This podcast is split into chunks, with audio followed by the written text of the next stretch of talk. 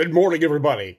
It's Hot Rod Bob, and you've got gas, the morning edition, the great American auto scene, your dot com award winning podcast. Thanks for tuning in. Hey, today we're going to talk about a car name that began back before the turn of the century, uh, that 1900 actually. So it started out in 1899. Actually, it started being thought about in 1897, but the first prototype was built a little bit after that. And it showed at the first Chicago International Exhibition in 1899 and then at the New York Automobile Show. Yes, there was one in 1899. 1900 was the first time they actually started going into full production with the purchase of a bicycle factory. Well, the person who started it was Thomas B. Jeffery of Chicago, and he built the Jeffery bicycles. He decided to go into the car business, and he called the car the Rambler. Now, that name stuck. It did pretty good as well. And in 1902, he went into full production of the Rambler automobile. He sold 1,500 cars that year, made him the second largest producer of automobiles in 1902 only behind Ransom E. Oldsmobile's Oldsmobile, the curved dash car. Now, the Rambler at the time was more stylish than the Oldsmobile. It had what appeared to be a hood and a grille in the front. Although it sat high like all cars at the time, it was quite an interesting vehicle. It sat two people, four if you put the optional back seat on it. Now, the back seat was kind of strange as it went backwards. It faced the rear. So you couldn't see where you were going, but you saw where you were before you got there or after you passed it or, or, or something like that. But the Rambler was really an innovative vehicle at the time. And the owner, Mr. Jeffery, decided to do some experimentation with upgrades. Now, one of the things he decided to put into play was a steering wheel. Oh, you think that was odd? Well, you got to remember back in the early 1900s, they used a tiller or just a bar that they moved from left to right to make the wheels turn. So a steering wheel was actually a big innovation in the early 1900s. Now, he was ahead of his time. He stuck with the tiller because he figured drivers were too confused by that round steering wheel. Eventually, that changed, and they did go to a steering wheel as everybody else did. But in 1914, his sons, Charles and Thomas, or Charles and yes, Charles and Thomas, or no, Charles, Thomas's son, decided that his father had passed away and he was going to affectionately rename the car from Rambler to Jeffery. This worked so well, he had to sell the company. And in 2016, Thomas B. Jeffery Company was purchased by Charles Nash. Nash Ramblers now you're catching on. All right, the Nash Motor Company in 1917 bought the Jeffery, eliminated the name, and brought back the Na- or brought the Nash name into play.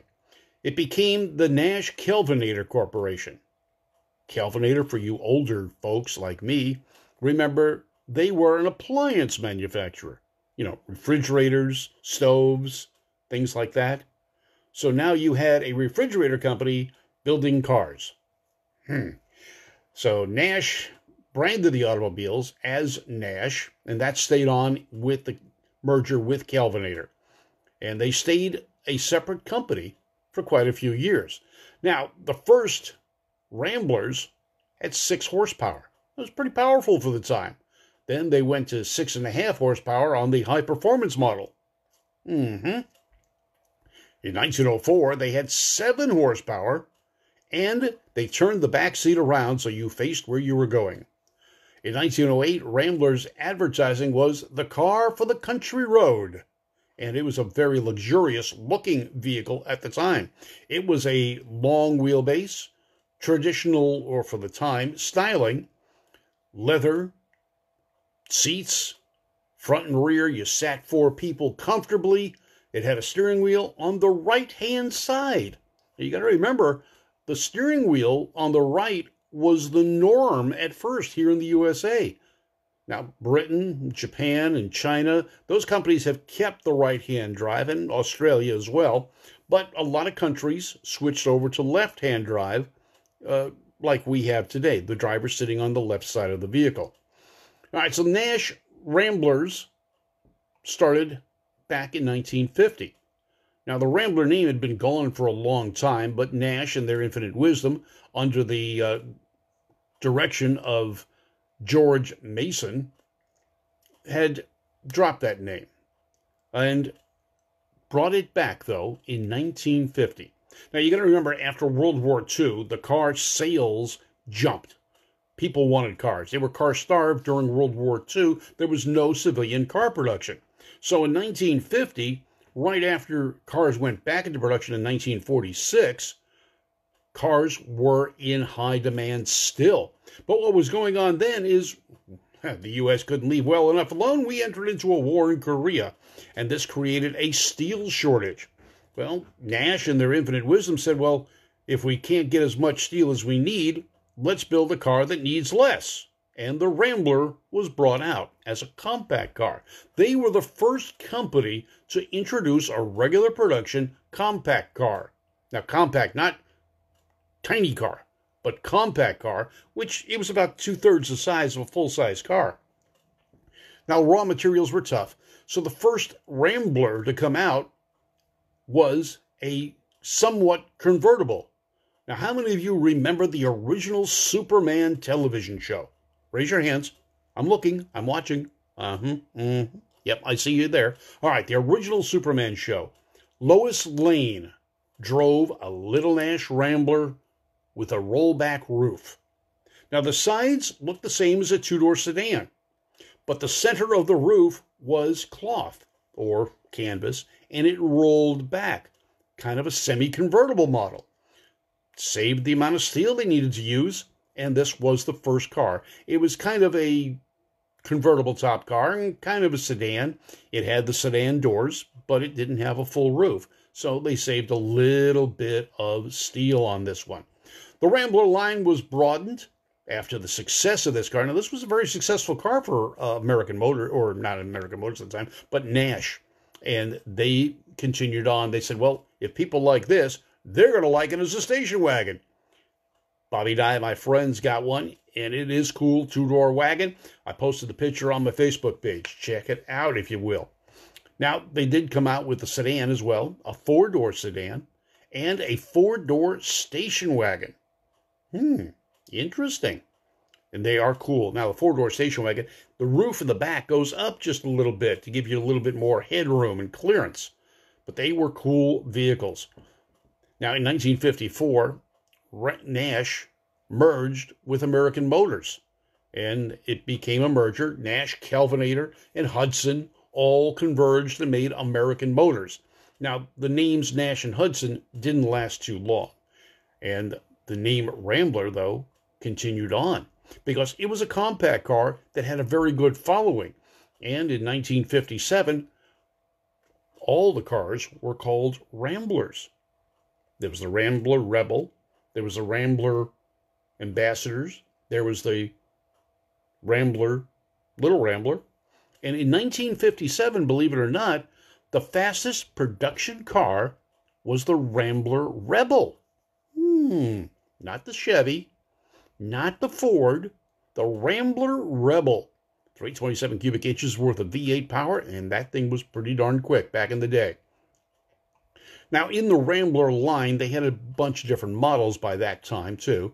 There was that little two door wagon called the Delivery Man. There was a little Nash Rambler wagon that was more civilized. The Rambler Delivery Man was more of a sedan delivery with side windows for commercial use. There was the Rambler Custom Country Club. It's basically a hardtop. Had a Continental kit, looked really cool. Now Jerry Burwell is telling us he had one of the Ramblers, a full on a 60 with a 66 Mustang Hi-Po drivetrain. Yeah, that could be cool. As a matter of fact, if you had that car right now, Jerry, I'd be trading you my Corvette for it. I love those little babies. In 1969, it was quite a sleeper, and I can imagine that. Well, the Rambler Country Club was a larger car than the 54. Now, one of the things that they were noted for in the early days was their full body. Now, it covered the tires and wheels almost down to the bottom. The body was was pretty much a cover over the wheels. Now, a lot of people said, "Well, it's aerodynamics." Actually, the engineers built it as crash safety. It gave a little bit more rigidity to the body because the Rambler was not a body on frame car. It was one of the first full production unibody cars. Unit construction, no frame. The body, as many cars, or if almost all cars today are, is unibody, where the body and the front and the chassis were one piece. There wasn't a steel perimeter frame that the body bolted onto. The chassis, the body was all one piece, a unit body, and frankly, other than trucks today, there are no cars that are frame on body or body on frame. So that was pretty good. Now, in 1958 at the start and through 69, the Rambler was still a popular car, but it had lost some of its flavor because, well, Generous Motors, Ford, and Chrysler came out with their own compact cars to compete. At this time, though, in 19, about 1960s, George Romney, name sound familiar to you? Romney? Mm-hmm. Yeah, his his old man. Anyway, George Romney made a marketing decision to unify the various Rambler model names under the Rambler brand. The Ambassador, the top trim level, was officially now a Rambler. It had previously been named the Ambassador by Rambler, but now it was a Rambler. And the former Rambler 6 and the Rambler Rebel V8s were renamed Rambler Classics. Hmm. Top of the line models from 58 and 61 were advertised as the Ambassador V8 by Rambler. Hmm on the cars themselves. This is what it said Rambler Ambassador. Back in 1958, AMC introduced America's first compact car. Now, they call it America's first compact car, but we all know the 1950 Nash was that compact car. And along that same line, Kaiser introduced the Henry J to be a competitor. Totally different appearing cars, both small, small engines, small cars by design, to go after a more economical class of car buyers. But hey, their Rambler continued on. The big three introduced their cars, and this did impact American Motors and the Rambler sales.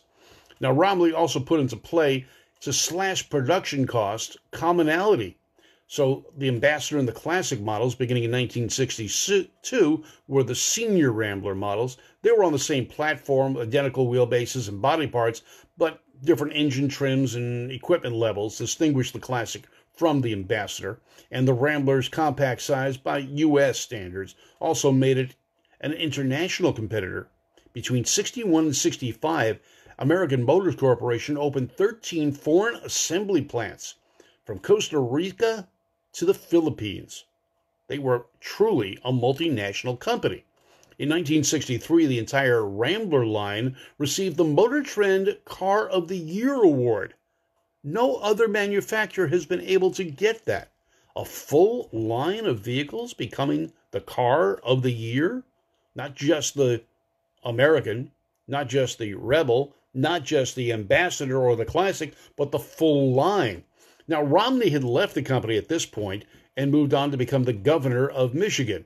Roy Abernethy took over, and he direct, redirected the company, and it really didn't help matters. He had a variety of body styles and body platforms.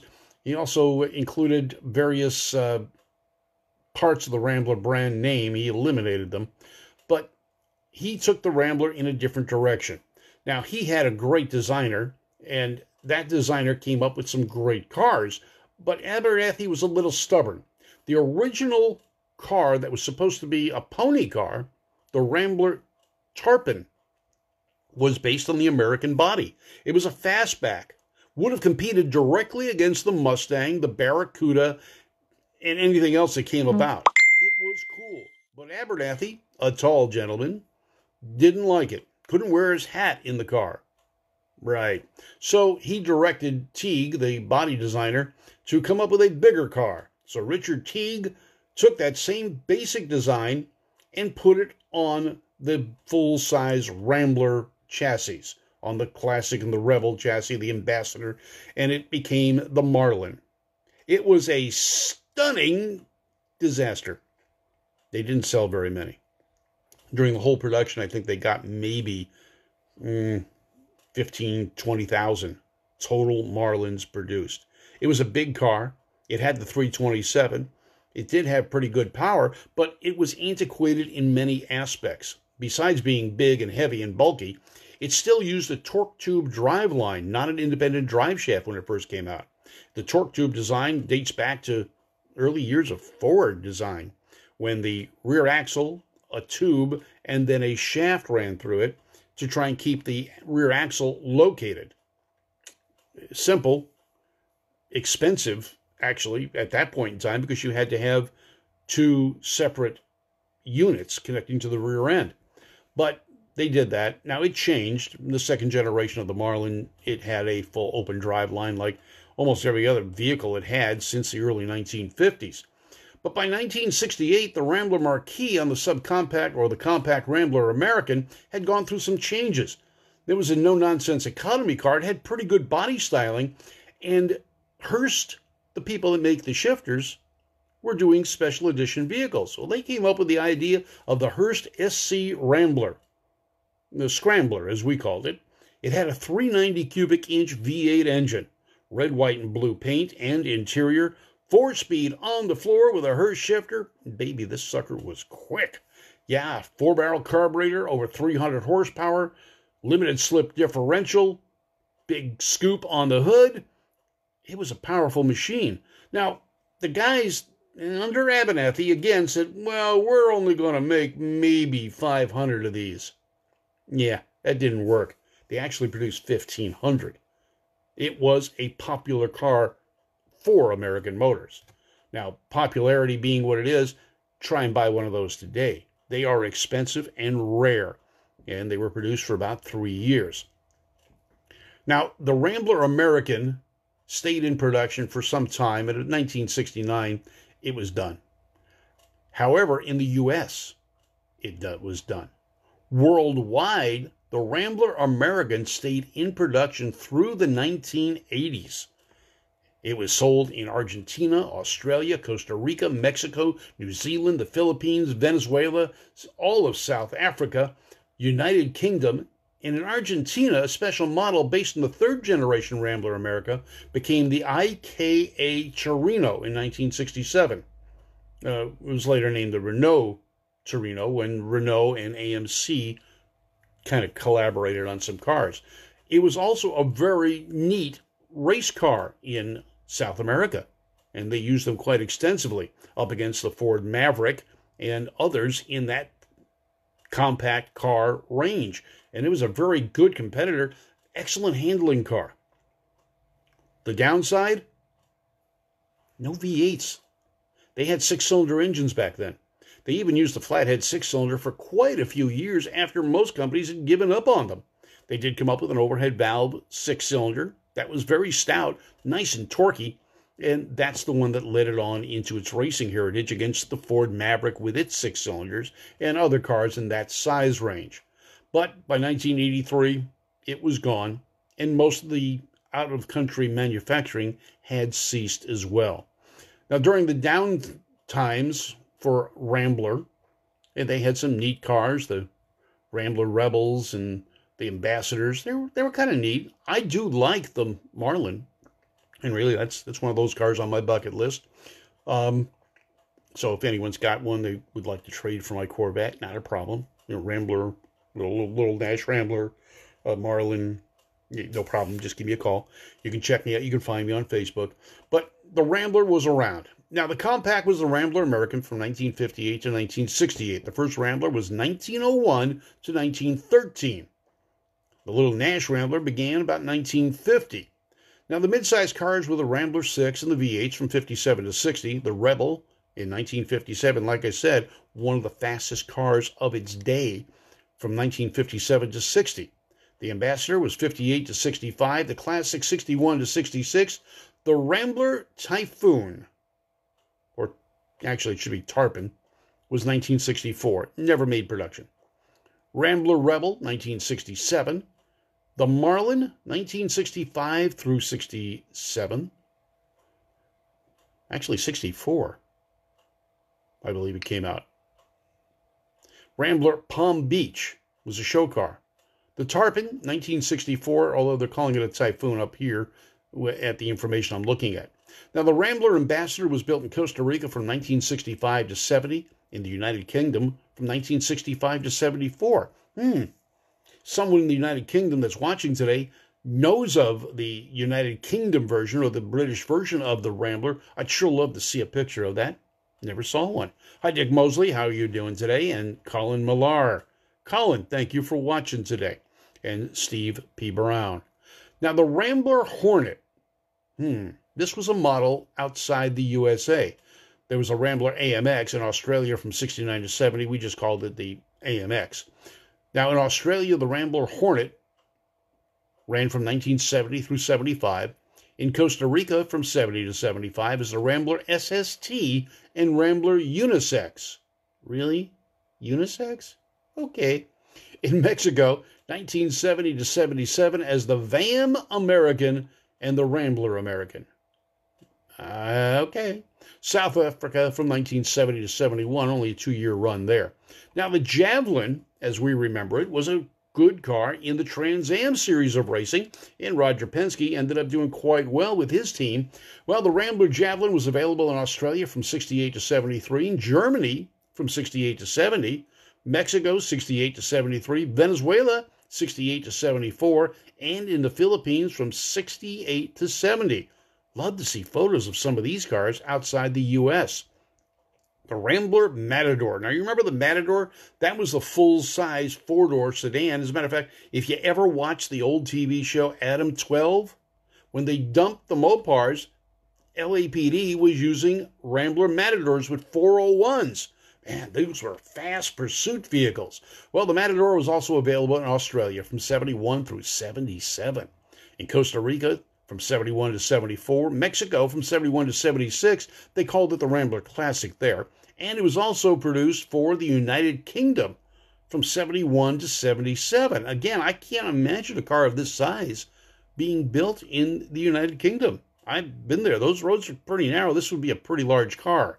Now, the Rambler Rebel, which was the sporty version, uh, sportier version, and it was a performance vehicle at, at point in time. Uh, Australia from 67 to 71. Belgium as the Renault Rambler. Really? Renault Rambler. Okay. Costa Rica, 67 to 70. Mexico, 67 to 70 is a Rambler Classic. New Zealand from 67 to 71. And again, the United Kingdom, this was a model there from 67 to 70. The Rambler Classic 660 was built in Campbell Motors or by Campbell Motors for New Zealand. They were also built in Siam. Renault had a version of it built in Belgium. The Rambler Hornet, or AMC Hornet as we had it here, was an Australian Motor Industries vehicle. Australian assembled the Rambler Matador in 1974 with a few changes for the market. The Gremlin, you remember the Gremlin, the AMC Gremlin? Well, it was never called a Rambler here, but it wasn't called a Rambler in Mexico either, but they built it. Vehiculos Automobili, Automotores Mexicanos built the Gremlin for the Mexican market. And New Zealand assembled the 1970 Rambler Rebels, but it was a four door version. So Rambler had a very distinguished history. AMC well, got acquired by Chrysler. And when Chrysler did that, they got rid of the AMC cars. All they wanted was the Jeep, and it seems to have paid off for them. But the Rambler will always have a soft spot in my head. I will always have a soft spot in my head for a Rambler. I think they were cool cars. They were ugly for the times at times, but they are cool at this time. And I'd love to have a little Nash Rambler like my friend Bobby Dye. I think that is just cool. All right, folks, you have a great day. I'm Hot Rod Bob. You've got gas, the morning edition. Thanks for being a gasaholic and tuning in. And I don't know what time you're listening to this because it's available on Anchor FM, Apple iTunes, Stitcher, Blogger, Tumblr, and a whole lot of other places. So check it out. And it'll be on YouTube just a little later today. Thanks for tuning in. I'm Hot Rod Bob. You've got gas, the morning edition, brought to you by Service Tech Equipment out of Simi Valley, California, Valley Head Service in Northridge, California, Irwindale Speedway, Irwindale Drag Strip. And don't forget, check us out. Two Tired Guys Productions on your YouTube channel, as well as GAS, the Great American Auto Scene, on YouTube. Take care, folks. Have a great day.